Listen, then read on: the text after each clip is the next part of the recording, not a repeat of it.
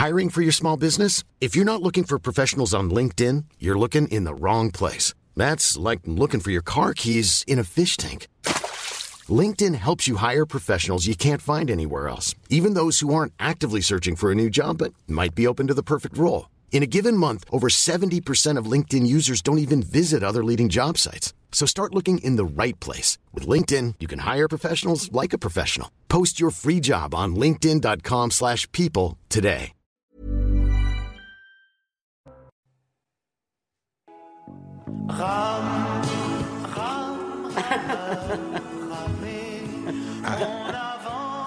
Je vois vaguement à qui ça peut s'adresser. Les plus belles chansons, ce sont.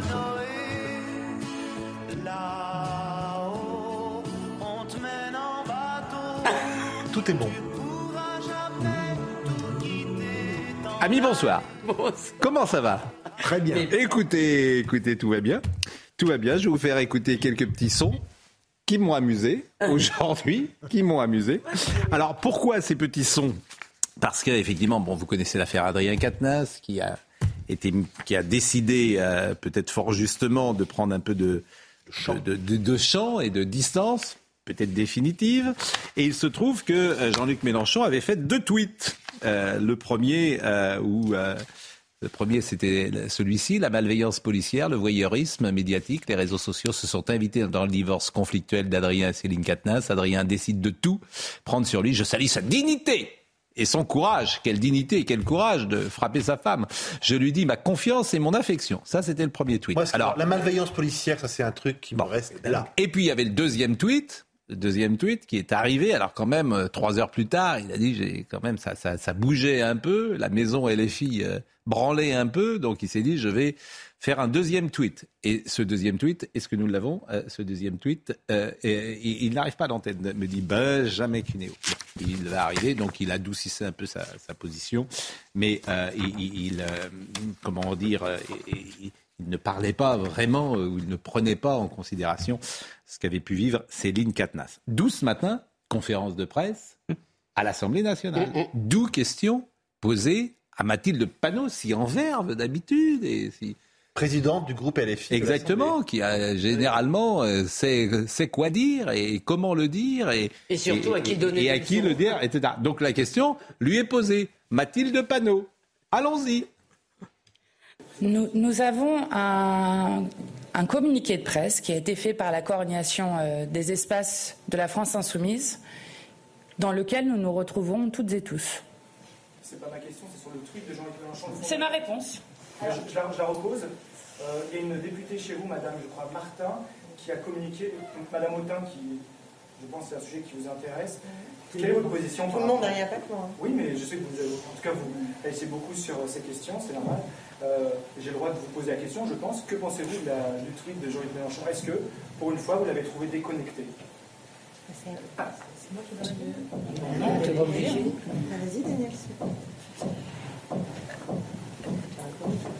Je pense que ce, que nous, ce sur quoi nous voulons insister, c'est le fait que c'est euh, euh, l'expression euh, politique euh, qui a eu lieu ce week-end, notamment d'Adrien Quatennens, euh, a révélé des- une situation grave que nous, prenons, que nous avons pris très au sérieux, d'où le communiqué de presse de la coordination des espaces du mouvement, qui dit clairement que, en tant que mouvement féministe engagé sur des questions de lutte contre les violences faites aux femmes, la mise en retrait de Adrien Quatennens était nécessaire.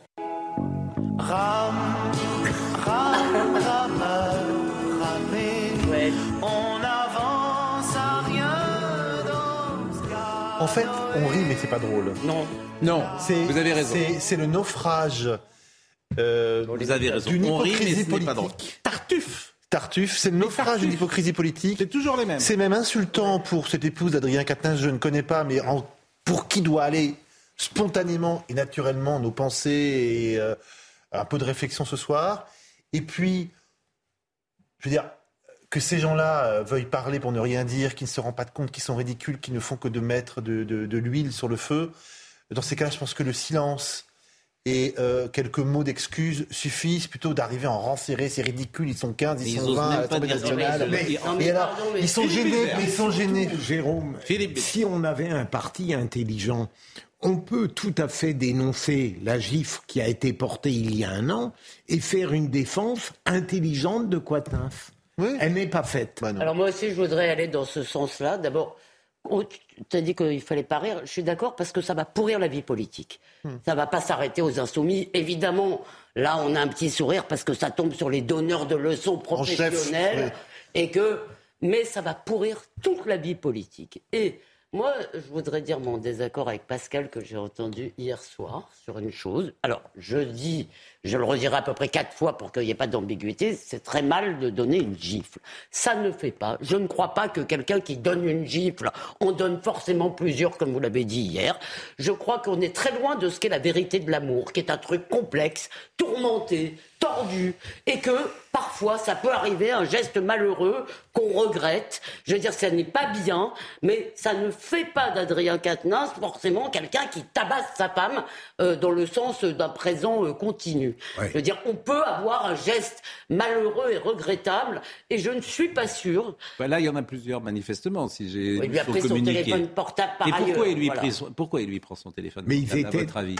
Parce qu'il pas- veut pas qu'elle le quitte, ou parce qu'il a peur qu'il veut trouver quelqu'un. quel- Non, parce qu'il veut trouver pas qu'elle appelle à l'aide, qu'elle euh, signale. Non, c'est pas ça du tout. Il veut trouver d'éventuels. Ben voilà. Bon, excusez-moi, il y a beaucoup de femmes. Qui... euh, Je connais un certain nombre de femmes qui ont déjà fait cela. Je ne dis pas Non, que mais c'est bien. pas- non, pas mais Pascal, essayez de me comprendre. Je ne dis pas Oui, que c'est bien. mais Je dis juste qu'il suffit de lire un roman pour comprendre que l'amour n'est pas cette chose démocratique, transparente. Enfin là, on n'est plus dans de l'amour, on est et- dans. ou même, oui, est dans mais une, dans on une est dans une femme qui manifestement veut partir Oui. et, et- Oui. et dont euh, Bien sûr. Et l'homme. La question que Voilà, je vous dont pose, l'homme, euh, bon. est-ce que ça mérite, Hmm. d'accord, qu'un homme de 32 ans voit sa carrière politique arrêtée alors que vous pouvez mettre les mêmes mots sans savoir vraiment ce qui s'est passé Parce que là, peut-être, je ne Et- sais pas ce qui s'est passé. et je, je- je- ah, tiens, on va l'écouter, euh, Adrien Quatennens.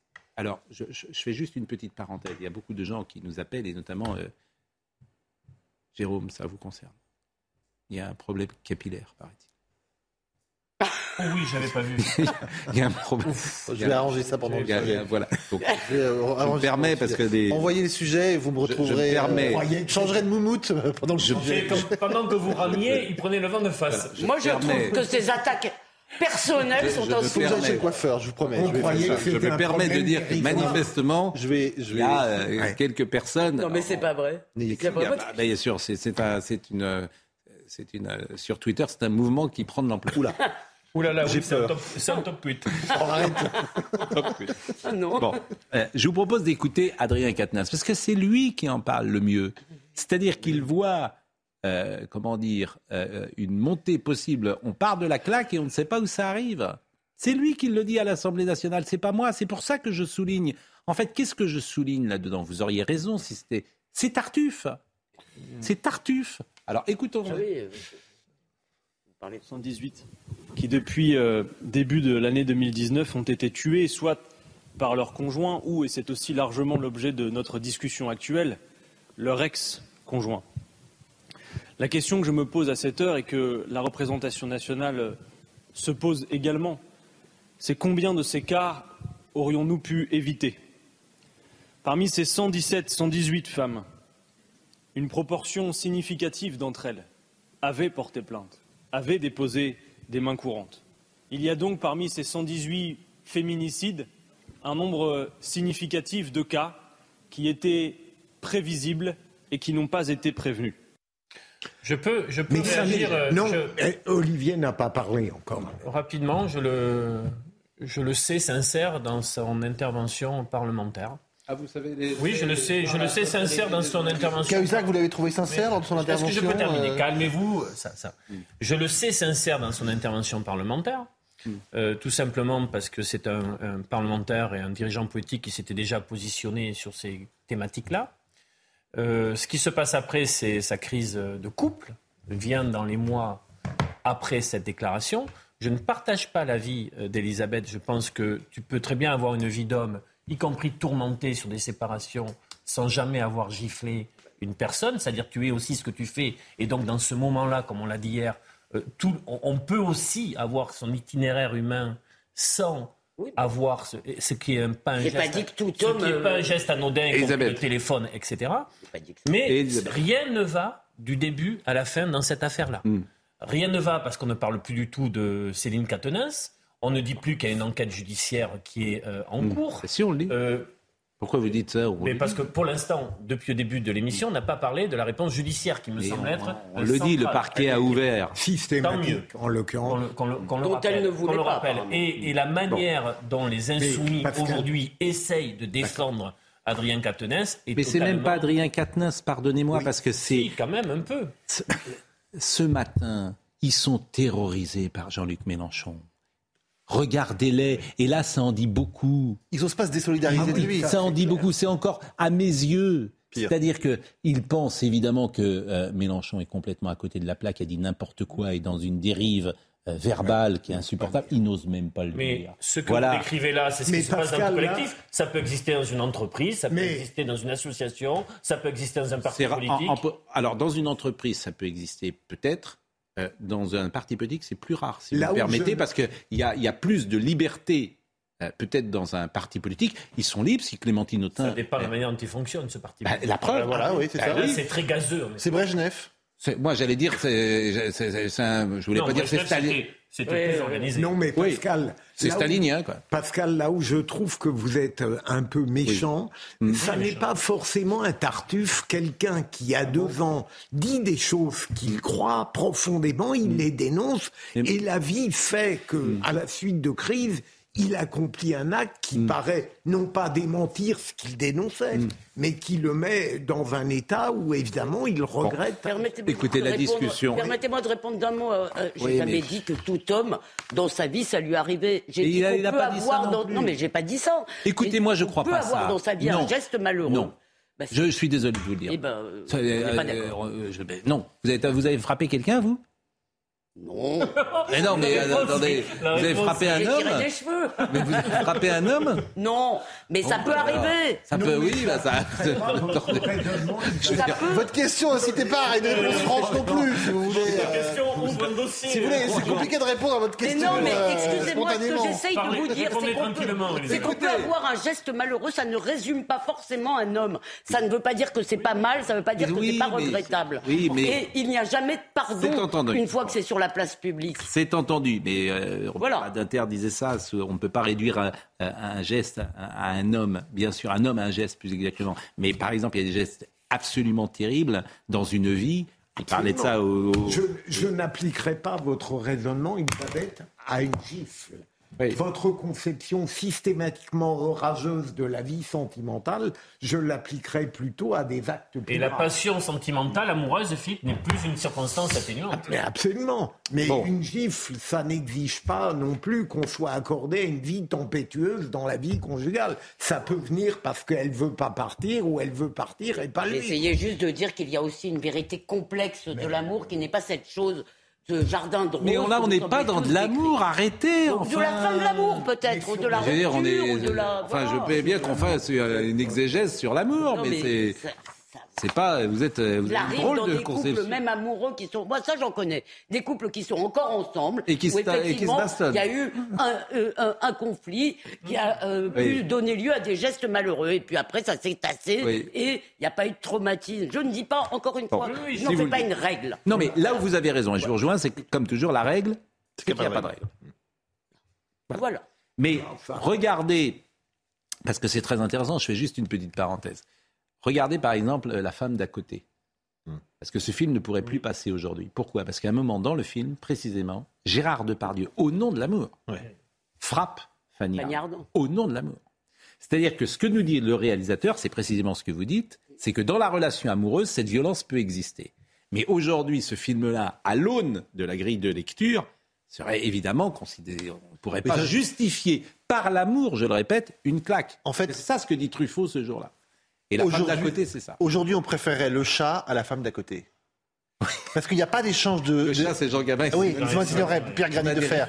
En fait, non, mais il n'y a pas de. C'est vrai, Non, le vrai. chat est acceptable aujourd'hui parce qu'il n'y a pas d'échange de coups. Oui. Il y a une forme de vieillir mal ensemble et de, tout cas, oui. et de torture euh, intime, mais il n'y a pas de coups. Il y a une Moi, je position préfère- médiane ou pas? Moi, je préfère la femme d'à côté comme film. Oui, mais je Mais- préfère moi surtout Pretty Woman, si vous me demandez mon avis. ah, bien sûr, mais- dans ma la vision de, question- l'amour. Je avez pas fait préfère une version Pretty plus Woman. moderne et plus élaborée, Voilà, je La préfère, je question, préfère c'est pas cette de savoir si ce vision-là. soit fait un film Bon. moral ou pas, c'est de savoir si ce film dit une part de vérité Oui, mais vous avez raison. Ça, Mais. Truffaut ne justifie pas les violences dans Non. le film.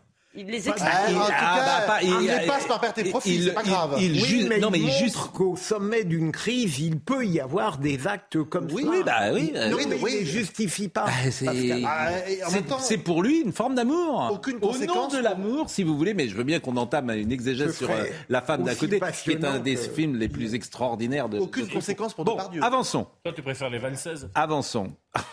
Bon, la suite de la conférence de Brest, parce que là, on a écouté Ram Rameur Ramé. Bon, écoutez la suite, parce qu'on n'a même pas écouté la suite. Chacun euh, parle euh, en son nom euh, et dans les expressions individuelles. Et, euh, je pense que je pense qu'il est clair que si vous aviez des questions à Jean-Luc Mélenchon, vous pouvez euh, les lui adresser. Nous, nous parlons euh, en, notre nom. Jean-Luc Mélenchon n'est pas membre du, groupe parlementaire. Et les, parlementaires qui se sont exprimés, comme moi, ont exprimé leur point de vue. Je pense qu'il était assez, assez clair. Oui, nous assumons que nous tâtonnons que c'est une question difficile. Euh, On essaie d'apporter des réponses et des fois euh, elles sont pas bonnes, elles sont maladroites, mais en tous les cas, c'est fait avec la conscience politique de cet enjeu central. Personne n'a tergiversé pour dire que euh, Adrien Quatennens devait être mis en retrait. Il n'y a personne à tergiverser. Il y a pas, moi, je n'ai pas entendu quiconque euh, mener la bataille interne en disant il est hors de question que Adrien Quatennens se mette en retrait. C'est pas vrai. Nous avons dit qu'Adrien Quatennens devait se mettre en retrait. D'autres formations politiques n'ont pas la même célérité. Bon, euh, Comme Madame Obono dit nous n'avons pas tâtonné. euh, Nous si- tâtonnons, nous tâtonnons, pardon. Quand c'est chez les autres, ils tâtonnent jamais. Hein. Ah Ça, c'est direct, euh, excommunication, exclusion dehors. du micro. hein. Quand tout le monde. Non, mais ce qui est drôle, euh, effectivement, c'est mètres, hein.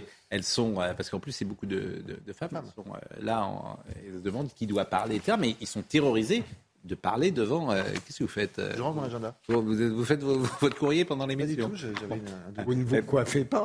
Bon, euh, autre sujet euh, du jour, si j'ose dire, euh, c'est alors ça, c'est alors donc retrait d'Adrien Quatennens, un de moins, si j'ose dire, dans le paysage politique, et retrait ce soir de euh, Monsieur Bayou. Ah oui. Qui s'est fait outer. pas de euh, l'hémicycle. hein. Non, non. Évidemment, ces gens-là ne démissionnent pas. Non, mais. Bon, mais il re- retrait de. Alors, il, il- il va être dans la vie politique, mais il n'aura pas le droit de parler. C'est bien pour un député. Mais de toute façon, je vais vous dire, c'est inaudible. Je ne vais pas dire que c'est fini pour lui. Je ne sais pas ce qui va se passer, mais c'est inaudible. Euh, Vous êtes un homme politique en face de M. Quatennens. Vous lui dites, mais vous venez me parler, moi? Vous êtes vous un homme qui On disait que c'était fini pour Mitterrand après l'affaire de l'Observatoire. hein. Regardez, Ouais, il, a il a une petite- 60 il a ans, fait hein. une petite carrière derrière. D'abord, c'est pas la même chose, mais dans le climat actuel, un député qui admet avoir giflé sa femme, je pense que sa parole est, me semble-t-il, euh, Mais pas sur les sujets, Pascal. Ah, je pas pense que tous les je pense que sujets. si. bah, Mais non, mais là, elle a- moi je le écoutez- déplore, mais il a raison. Bah, écoutez, Non, vous, mais- vous allez, vous allez dire euh, quand vous, Vous savez, serez. euh, c'est à peu près l'un des rares talentueux à LFI. euh, Oui. Je pense qu'il peut possible. parler d'autre chose que des violences. Mais vous, Eh ben oui. non, mais. Philippe, euh, malheureusement, Alors. je pense que personne ne pensera. juste. Julien Bayou Mais- a annoncé, alors c'est une, euh, information de France Info hein, euh, qui a annoncé le retrait, donc qui se retire de euh, la vice-présidence d'Europe Écologie euh, Les Verts. Bon, et tout ça est, est parti euh, de Sandrine Rousseau hier, qui, dans l'émission C'est à vous, euh, de euh, notre confrère sœur euh, Anne-Elisabeth Lemoine, euh, a apporté quelques informations sur la compagne de Julien euh, Bayou, qui des avait été... informations présumées. Exactement, écoutons-la. J'ai reçu euh, très longuement et je me suis entretenue vraiment très longuement. Je l'ai reçu chez moi, euh, l'ex-compagne de Julien Bayou. Je pense qu'il y a euh, des comportements qui, euh, en effet, euh, euh, sont euh, de nature à, à briser euh, le, la santé morale des femmes. Au moment où j'ai reçu cette euh, femme, elle était dans un état euh, euh, vraiment euh, très, très déprimé, voire Enfin, vraiment très mal, quoi. Très, très mal. D'ailleurs, elle a fait une tentative de suicide euh, ouais. quelques semaines euh, après, tellement elle allait, elle allait mal. Bon, ça c'est une information qu'elle donnait hier. Clémentine Autain lui a répondu ce matin et n'était pas d'accord euh, avec Madame Rousseau. Clémentine Autain de la France Insoumise. Quand j'entends Sandrine Rousseau hier, par exemple, euh, expliquer que la victime, euh, enfin qu'elle a reçu, en tout cas l'ex compagne de Julien Bayou qu'elle a reçue euh, elle-même euh, et qu'elle explique que cette femme a fait une tentative de suicide, je ne sais pas si cette femme a envie que toute la France soit au courant qu'elle a fait une tentative de suicide. Pour euh, terminer, Madame Rousseau a répondu à Madame Autain, qui lui-même lui avait répondu Si vous pensez que le problème vient de telle ou telle parole féministe plutôt que des personnes qui exercent les violences et du système qui s'en qui s'en accommodent, vous faites partie du problème. Elle est redoutable, hein, Madame Rousseau. Ah, mais là, c'est grave. C'est très grave, parce que là, on a, on a Sandrine Rousseau qui nous dit qu'il va y avoir une enquête médiatique, donc on ne parle pas de justice à ce stade, que elle, elle- elle nous donne des informations qu'on n'a absolument pas les moyens de, de vérifier, et elle jette un type en pâture sans qu'il y ait la moindre intervention de la justice. Ça va devenir, la vie politique va devenir invivable.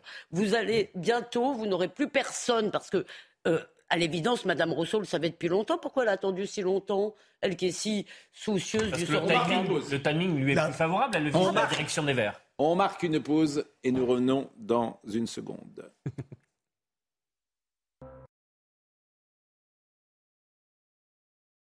De Vez.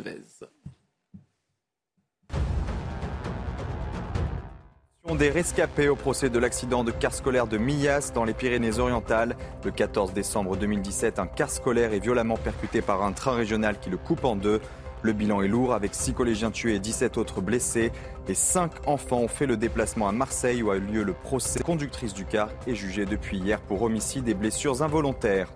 À Lyon, les mineurs ne pourront plus conduire de trottinettes électriques en libre service. Les deux entreprises habilitées à louer des trottinettes ont mis en place un contrôle d'identité. C'est une demande de la ville. Cette mesure intervient après une série d'accidents cet été.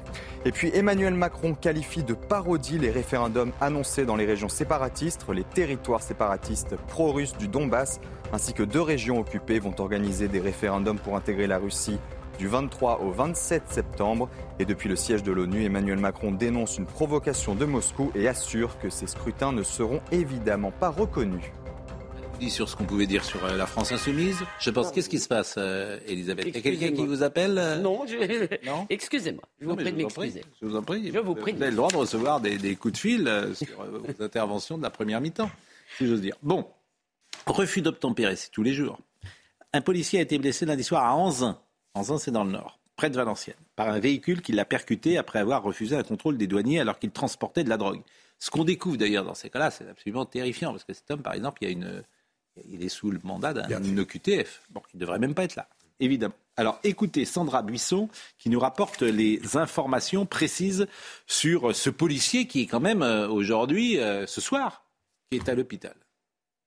L'homme de 29 ans, interpellé ce lundi soir après avoir percuté un policier à Anzin, près de Valenciennes, avait déjà été condamné en 2019 pour refus d'obtempérer. Et cette année-là, il a également été déclaré coupable de violence avec arme, condamnation qui intervenait après celle de 2016 pour infraction à la législation sur les stupéfiants. Dans la voiture euh, qu'il conduisait lundi, les policiers ont retrouvé, selon nos informations, un peu plus euh, de 10 kilos de différentes drogues. Il avait également avec lui un point américain ainsi qu'un couteau à cran d'arrêt et côté administratif deux permis de conduire, un belge et un français, ainsi qu'une carte d'identité belge. Marocain, euh, marié en France depuis euh, 2013, il était sous le coup, selon nos informations, d'une OQTF, une obligation de quitter le territoire français euh, depuis le refus de délivrance de titre de séjour qu'il a essuyé en février euh, dernier. Il a fait euh, depuis un recours devant le tribunal administratif pour contester euh, cette OQTF et le tribunal ne s'est pas encore prononcé. Sébastien Chenu d'ailleurs a tweeté Je me suis entretenu ce matin au téléphone avec Christian, policier de Valenciennes, durement blessé cette nuit à Anzin par un chauffeur délinquant. J'ai assuré à Christian et à l'ensemble de ses collègues mon soutien, celui de Marine Le Pen officielle et des députés du Rassemblement national également. Voilà, c'est c'est la vie euh, des policiers. La vie des policiers aujourd'hui, euh, je vous assure, si vous êtes euh, femme de policier, fils de policier, que vous voyez votre père, votre mère partir le matin travailler, vous ne savez pas s'il rentrera le soir en bon état. C'est ça la réalité. Euh, D'abord, euh, c'est un refus d'obtempérer de plus. Ensuite, je n'aime pas la traduction médiatique de ces affaires-là. La plupart du temps, je lis que les policiers ont tué ou blessé gravement à la suite d'un refus d'obtempérer. Ça n'est pas le refus d'obtempérer qui est la cause de la tragédie, c'est le fait qu'à un certain moment, le refus d'obtempérer entraîne de la part du transgresseur des tirs qui sont de nature à blesser ou à tuer le policier. Troisième élément, euh, tout, vous l'avez dit, Pascal, il n'est pas un refus d'obtempérer qui ne soit pas fait par quelqu'un ou de coupable ou de soupçonner gravement. Et troisième élément, en entendant certains médias ou certains intellectuels, j'ai parfois l'impression qu'ils préféreraient que la police se laisse tuer tranquillement à la suite d'un refus d'obtempérer plutôt que de réagir. Vous avez parfaitement raison, mais vous avez oublié juste un détail là, qui n'est pas un détail, c'est qu'il y avait encore en situation régulière, au QTF, Non, mais je etc., suis d'accord avec ce que etc.. dit Philippe. euh, sa dernière partie est très intéressante. Oui. Quand je dis qu'il faut changer peut-être de logiciel, l'état d'esprit qui règne dans ce pays, au point où certains intellectuels ou certaines personnes de la sphère médiatique, comme le dit Philippe, seraient peut-être plus heureux de voir les flics morts que de voir euh, ce... De la sphère politique. Non. Il y a- non, mais non, la- la- mais non, les- existent, mais, existent, mais- mais non. mais elles sont minoritaires. L'état d'esprit anti-flic, c'est Ouais. 50 ans de. Pas dans l'opinion, pas, dans, pas dans le pays, pas la population. Mais je vous parle de l'espace médiatique. Bah, sur France Mais Inter, il n'est pas raison. minoritaire. Pas- vous avez parfaitement raison. Pas- dans la la population, non. mais dans l'espace. Médiatique. Je suis désolé de vous le dire. Là, bah, bah, là- Ça existe, mais ça je vous rappelle que la maire de Rennes, Oui, oui, je- elle est allée faire euh, un débat cet été aux universités du PS. La police se tue. Sur l'événement d'aujourd'hui, c'est la circonscription de Enfin, Fabien Roussel. Il s'est La déplacé dans le sûr. commissariat, il a eu des paroles Oui, fortes. mais Olivier, rappelez-vous la, rap- euh, la manière dont, en général, le matraquage médiatique sur les refus d'obtempérer qui Oui, sont oui, par ouais, des ouais, tragédies sont de nature à impacter l'opinion publique. Et beaucoup pensent que c'est la police qui est coupable. Franchement, je ne crois pas que beaucoup pensent ça. Mais c'est marrant, ça vous Et frappe vous- pas que ce soit une fois de plus quelqu'un qui ne devrait pas être en France? Mais oui, mais vous avez parfaitement raison. Mais vous avez parfaitement avec la raison. question du, avec la question de l'OQTF et la question du Maroc. Mais, mais vous avez parfaitement Aussi. raison. Voilà. Qui veut dire que Alors la- écoutons Gérald Darmanin, parce que Gérald Darmanin, euh, voilà, il euh, a égrené le nombre de refus euh, d'obtempérer euh, quotidiens. Refus d'obtempérer euh, grave, rien que cette nuit. Je suis prêt à parier, puisque c'est à peu près les mêmes fiches euh, chaque jour sur mon bureau, que ce sera la même chose euh, demain et après-demain. Donc, effectivement, Monsieur le, Président, ces refus d'obtempérer toutes les demi-heures touchent d'ailleurs autant les zones police que gendarmerie. Depuis le 1er janvier, 41 blessés graves dans les rangs de la police et de la gendarmerie. Depuis le 1er janvier sur les refus d'obtempérer. Je veux ici redire mon entier soutien devant leur métier difficile et euh, me trouver à la fois, si ce n'est en colère, au moins chagriné euh, que tous les élus de la République ne apportent pas le même soutien aux policiers et aux gendarmes. Tant que vous ne changerez pas de logiciel, changer de logiciel, de logiciel, c'est changer radicalement. C'est-à-dire le multirécidiviste, au bout de trois fois, quatre fois, cinq fois, il ne sort plus jamais. Vous Il entendez? exécute sa peine. Non. Non, il ne sort plus Mais vous ne- jamais. Vous entendez ce que je vous dis Il est- oui, Il ne sort vous- plus jamais. vous entendez Ça, ce c'est un changement réponds, radical. je Mais le policier, il ne serait pas euh, changer de à logiciel, l'hôpital. changer de soir. Il ne logiciel, serait pas à l'hôpital. changer de logiciel, non, changer de, Pardon. changer de logiciel, c'est faire en sorte que la réponse euh, euh, pénale soit rapide, qu'elle soit ferme.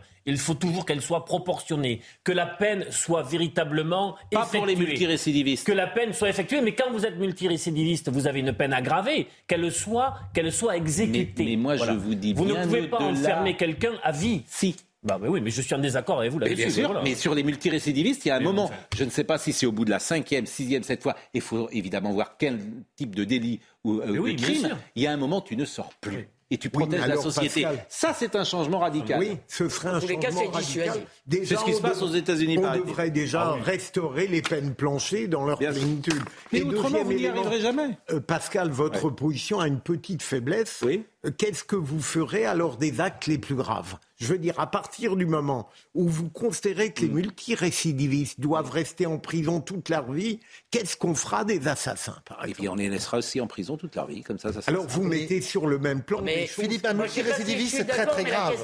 Un multirécidiviste, c'est très très grave. C'est aussi grave qu'un assassin. C'est pas la deuxième fois. Non, Je- c'est la je cinquième pas- ou sixième Je fois. ne mets pas ni la deuxième fois, ni la troisième fois, ni la quatrième fois. Quand je vois qu'il y a des gens, ça fait 18 fois.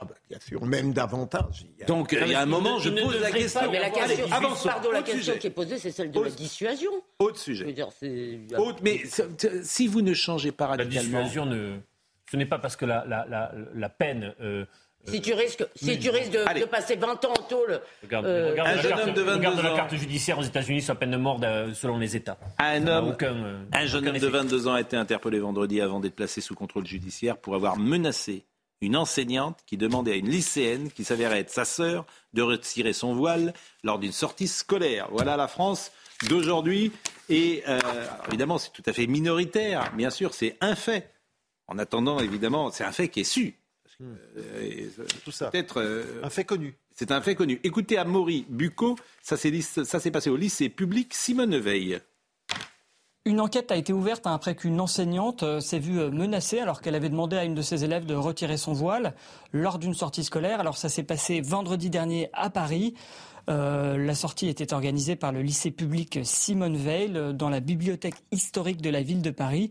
Et c'était donc une élève en première de la section Bac Pro qui avait décidé ce jour-là de mettre son voile alors qu'elle ne le portait pas habituellement. Une professeure hein, présente sur place lui a rappelé que c'était interdit, puis lui a demandé de retirer forcément son voile.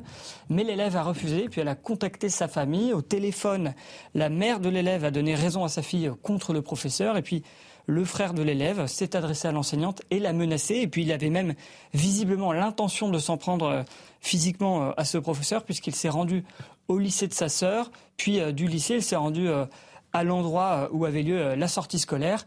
Il a heureusement été interpellé entre-temps euh, par la police, hein, qui l'a placé en garde à vue pour menace envers une personne chargée d'une mission de service public. Quant à la professeure, hein, elle, a, elle a porté plainte et puis elle, enseignait donc dans cette école le français et l'histoire.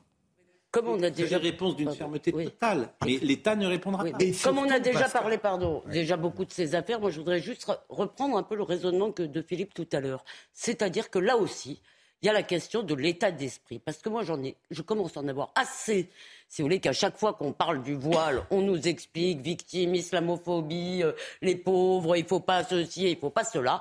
Nous avons le droit de dire que nous, le voile est interdit dans certaines circonstances et dans les autres, on a le droit de dire que ça ne nous plaît pas. Euh, Je me demande, vous avez raison Pascal, moi je pense qu'il faudrait modifier radicalement l'état de droit.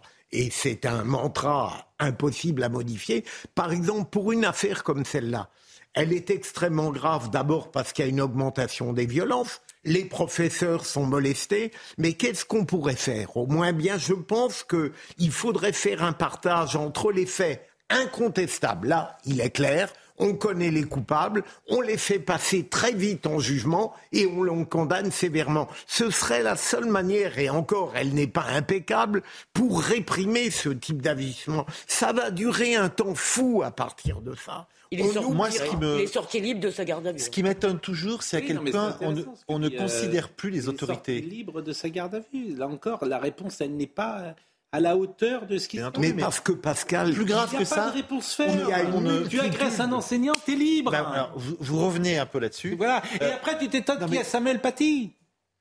Pardonnez-moi de le Vous- dire vous comme ça. m'avez retiré ma phrase. Deux choses. Pardonnez-moi de Je le suis d'une ça. génération où on respectait les autorités. Le policier, le professeur, le curé, le maire, le médecin, Hmm. euh, le pompier était une autorité. Et ces gens-là, parce qu'ils avaient un uniforme, parce qu'ils avaient un statut, ils étaient, j'allais dire, encore plus intouchables que les autres. Là, c'est totalement terminé. Au contraire, parce que vous êtes prof, au contraire, Bien parce sûr. que vous êtes policier, vous devenez une cible inadmissible. Par ailleurs, euh, l'enchaînement qui a conduit à l'assassinat de Samuel Paty, il, est- il a commencé comme ça. Un élève, un parent d'élève, une espèce de bouche à oreille imbécile, et puis finalement, il y a un bras d'un malade, et pas seulement d'un malade, qui va tuer un professeur.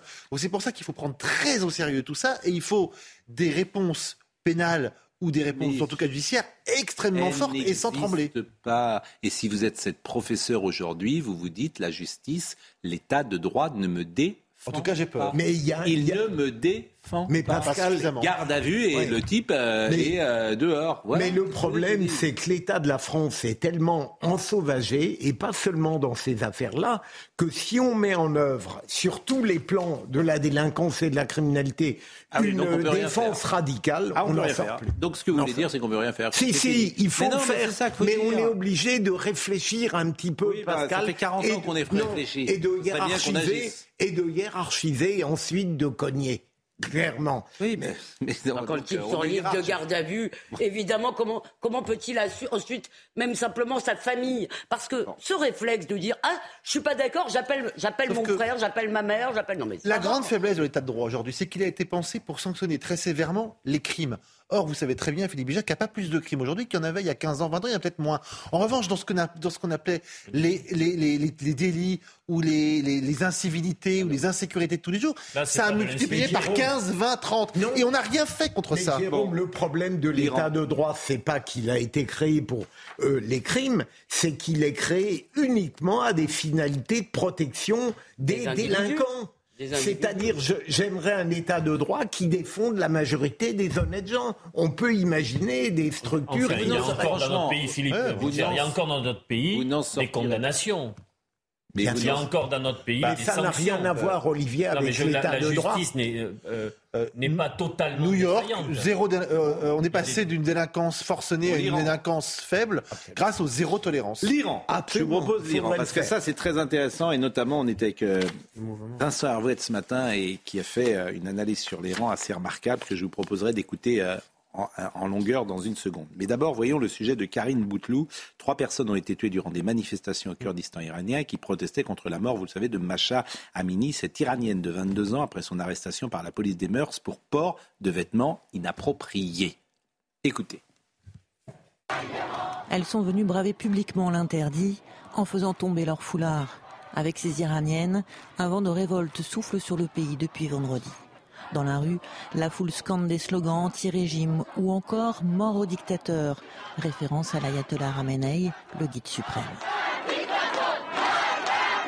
C'est la mort de Masha Amini, trois jours après son arrestation par la police des mœurs et de la vertu, qui a provoqué cet immense élan de colère.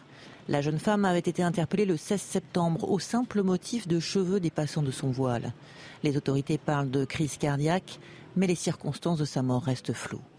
Un décès qui a relancé la controverse liée à cette unité chargée de faire respecter le strict code vestimentaire de la République islamique. Ce comportement de la police des mœurs n'est pas normal. Cette unité cause des morts. Je ne crois pas que ça colle avec les valeurs de l'islam. Je suis contre cette police. Elle veut faire respecter les valeurs de notre religion par la force. Ce n'est pas possible.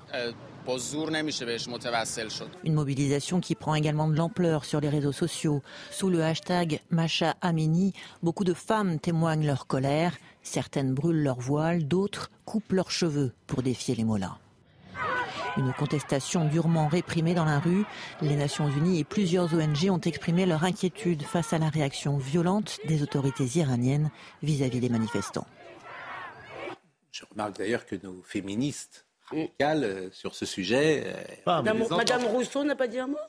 On ne les entend pas. Le ministère français des Affaires étrangères a communiqué l'arrestation puis la mort de Macha Amini le 16 septembre 2022 à Téhéran aux mains de la police des mœurs iraniennes sont profondément choquantes. La France condamne cette arrestation et les violences qui ont entraîné sa mort et présente ses sincères condoléances à sa famille.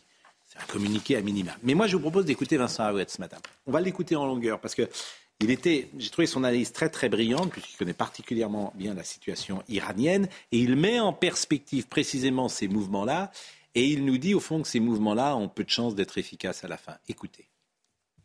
Il y a une illusion en Occident qui est de croire que les femmes vont être en Iran le moteur du changement. Les femmes iraniennes ont un rôle très, très, très, très puissant dans la société iranienne. Vous en avez des députés, vous en avez. Elles sont vraiment très visibles dans l'espace public. Et elles sont voilées. Euh, et l'idée des Occidentaux, c'est qu'il faut miser sur ces femmes qui se rebellent contre l'ordre euh, et contre la violence qui leur est faite, parce que régulièrement, elles enlèvent leur voile, elles montent sur des, sur des, des, des monuments publics, elles se photographient en défiant ainsi l'autorité. On se dit, ah, mais voilà, il y a quelque chose qui bouge. Le procureur général avait dit, ce sont des enfantillages infantiles. C'est une contestation infantile, avait dit le procureur général d'Iran. Malheureusement, il a raison. Parce que l'Iran est un régime incroyablement fort, beaucoup plus verrouillé que vous ne l'imaginez. C'est un État terroriste. C'est un État qui prend des otages occidentaux notamment. Nous avons des Français qui, sont, qui ont été jetés dans des, des oubliettes de l'Iran et la France se tait, la France n'ose pas bouger. Ça fait longtemps, vous savez, les otages au Liban. Et d'autres qui ont les otages au Liban. Vous vous rappelez les otages au Liban Bien sûr. Les otages au Liban, c'était des otages de l'Iran. C'est l'Iran qui les avait mis, qui les avait jetés au trou pour nous faire lâcher prise au Moyen-Orient. Et ils ont gagné. Les Iraniens ont gagné. On a lâché prise. On s'est replié. On a abandonné le terrain.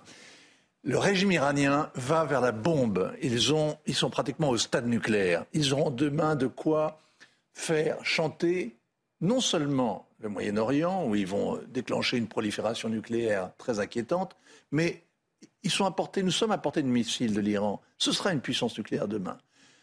Sincèrement, la situation en Iran, elle a réellement de quoi angoisser tout le monde.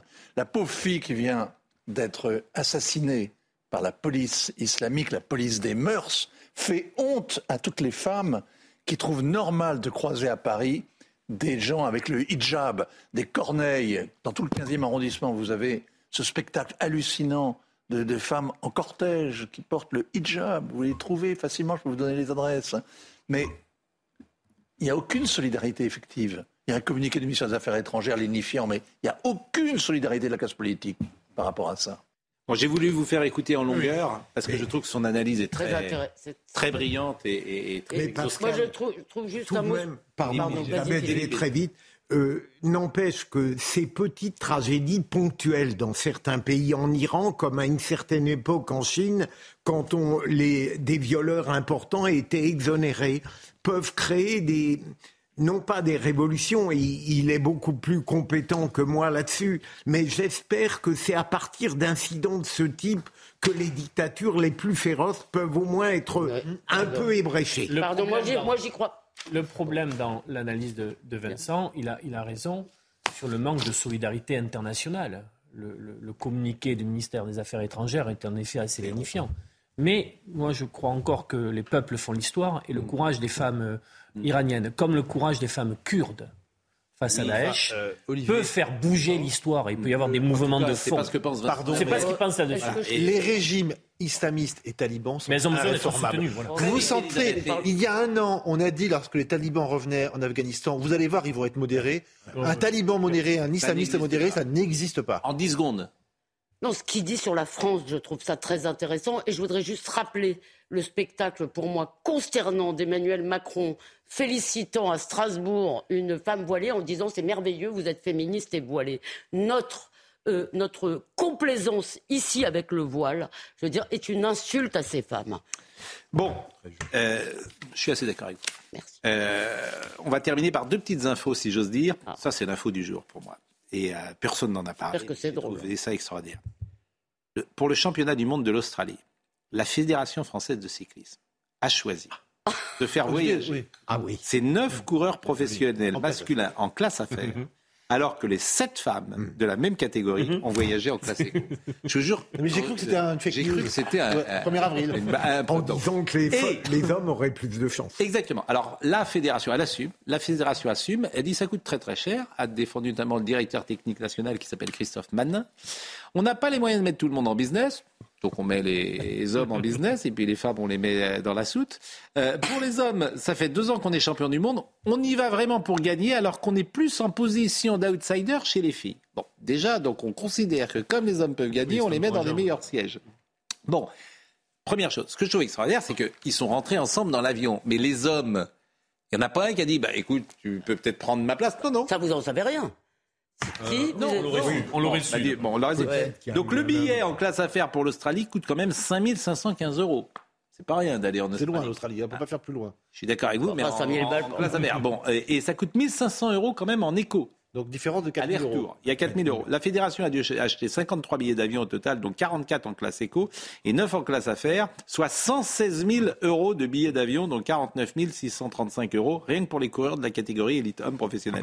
C'est formidable, je trouve. Les valeurs du sport, les valeurs du Est-ce sport. que dans le lot, Pascal, il n'y a pas des parasites qui n'étaient pas nécessaires dans le voyage et Bah, qui n'étaient pas vraiment des la- sportifs? Enfin, là- franchement, les- la fédération de cyclisme, vraiment, c'est pas Pour terrible. quoi. s'excuser, ils, ils rament pas, ils pédalent. Non, mais qu'ils ils mettent tout le monde en écho à ce moment-là. Mais bon. Alors, Et vous avez raison qu'il n'y en ait pas qui a proposé. S'il n'y en a pas qui a proposé ça. alors. Philippe quelques baffes. Philippe Bilger, ça, ça s'est bien passé. Métaphorique. Philippe Bilger, ça s'est bien passé ce soir? Très bien. Vous avez été content d'être avec nous? Vous m'avez un peu regardé, c'était bien. vous, vous avez été content d'être avec nous ou pas? Ah, mais je suis toujours content d'être vous. Ah non. Quand- mais quand je peux Ah parler, non, moi j'ai lu votre blog. Ah Votre blog, pourquoi ce sentiment d'être étrange, étranger me saisit-il si souvent quand je me trouve... Je lis. Oui, pardon. Un très beau texte. Pourquoi ce sentiment d'être étrange, étranger me saisit-il si souvent quand je me trouve associé à un collectif, quand mon singulier se heurte à du pluriel? Je n'évoque pas cette impression dans le domaine personnel, privé, familial, mais à propos de l'univers médiatique et des jurys où parfois j'ai l'honneur d'être. Combien de fois pour euh, les deux derniers, tout en participant sans réserve aux discussions, aux débats, je me suis aperçu en même temps dedans, puisque j'étais très attentif et soucieux de donner un avis sincère, et dehors, comme si j'étais subtilement exclu par les autres chroniqueurs ou participants qui avaient déjà une longue histoire ensemble, des relations, des connivences, des amitiés, des habitudes sociales, tout un passé qui les faisait appartenir au même monde bien en amont de la rencontre médiatique. C'est superbement écrit. Mais c'est vrai. Il y a quelque chose de mélancolique et de romantique chez vous. Mais parce que je déteste, euh, alors que j'ai une volonté d'intégration, m'être senti parfois exilé. Parce que vous êtes tous dans le même monde. Dans la pièce d'à côté, comme. Voilà, absolument. C'est Dos Passos qui avait dit ça. J'ai vu ça dans l'émission la dernière de la Grande Librairie. Il a dit Moi, je me suis toujours senti euh, dans la pièce d'à côté. C'était pas n'importe- Mais mon singulier qui se heurte à votre- mon singulier qui se heurte. Comment Vous aviez parlé du portugais. C'est Dos Passos. De Pessoa, vous avez parlé aussi. Pessoa. Bon. Ah, c'est Pessoa. C'est Fernando Pessoa. Fernando Pessoa. Vous. Reste que l'impression de survenir comme un cheveu sur la soupe, tel un important pourtant invité, comme une sorte de dissident par rapport à des fraternités amicales, professionnelles et festives, n'est pas celle que je préfère, d'autant plus qu'elle peut exister très forte, très intense, même dans les débats et les émissions médiatiquement les plus réussies. Et vous oubliez un passage qui utilise un adjectif qui vous flatte, mon cher Pascal. C'est-à-dire Je crois qu'à un moment donné, je pousse l'audace jusqu'à vous qualifier de remarquable. Ah non, mais là, bah, oui, bah, justement, c'est pour ça que je ne l'ai pas, pas cité. Mais euh, bon, d'abord, moi, j'aime beaucoup vous lire. Et puis, euh, je ne suis pas le seul d'ailleurs, et j'aime beaucoup vous écouter. J'aime votre intelligence. Mais aujourd'hui, je ne me suis pas senti. J'aime votre exilé. intelligence qui est peu fréquente. Oh non. Et votre distance et votre mélancolie. Et peut-être votre humour aussi. Mélancolie, c'est un très beau mot de la langue. Je suis d'accord. Le jour on aura droit à ça. hein. Ou encore quand. Si. Il faut ram, ram, ram, ram, ram. hein. Mais moi, je trouve que Remettez-la la chanson. mon singulier qui se heurte au pluriel. T'appelles mélancolie. Bon, eh ben écoutez, c'était bien. Ouais. Donc vous étiez content d'être avec nous. Ah ben, c'était gentil de terminer. Ah non, mais moi je lis votre blog. Oui, oui, je lis mais parfois. bon, Mais je si ne vous écriviez un blog, euh, je- Prochain billet publié à minuit. Ils sont je, Voilà. je l'écrirai, Bon, quelques il est là, l'ami Ben. Kemoun. C'est maintenant le meilleur de l'info. Ça marche bien. Ça marche très très bien le meilleur de l'info. Attention, comme disait Aimé Jacquet, attention. Nouvelle émission. Aimé Jacquet. Ah, j'adore Aimé Jacquet. Ouais. Attention, il disait dans les conférences de presse. Euh, Michael Thomas, je suis très en retard à la réalisation. Philippe était à la vision. Bastien était au son. Merci à Benjamin Cuneo. Naomi euh, Benamou était là également. Et Léo Marcheguet. Rendez-vous demain à 9h. Il y a 80 ans, Aimé Jacquet.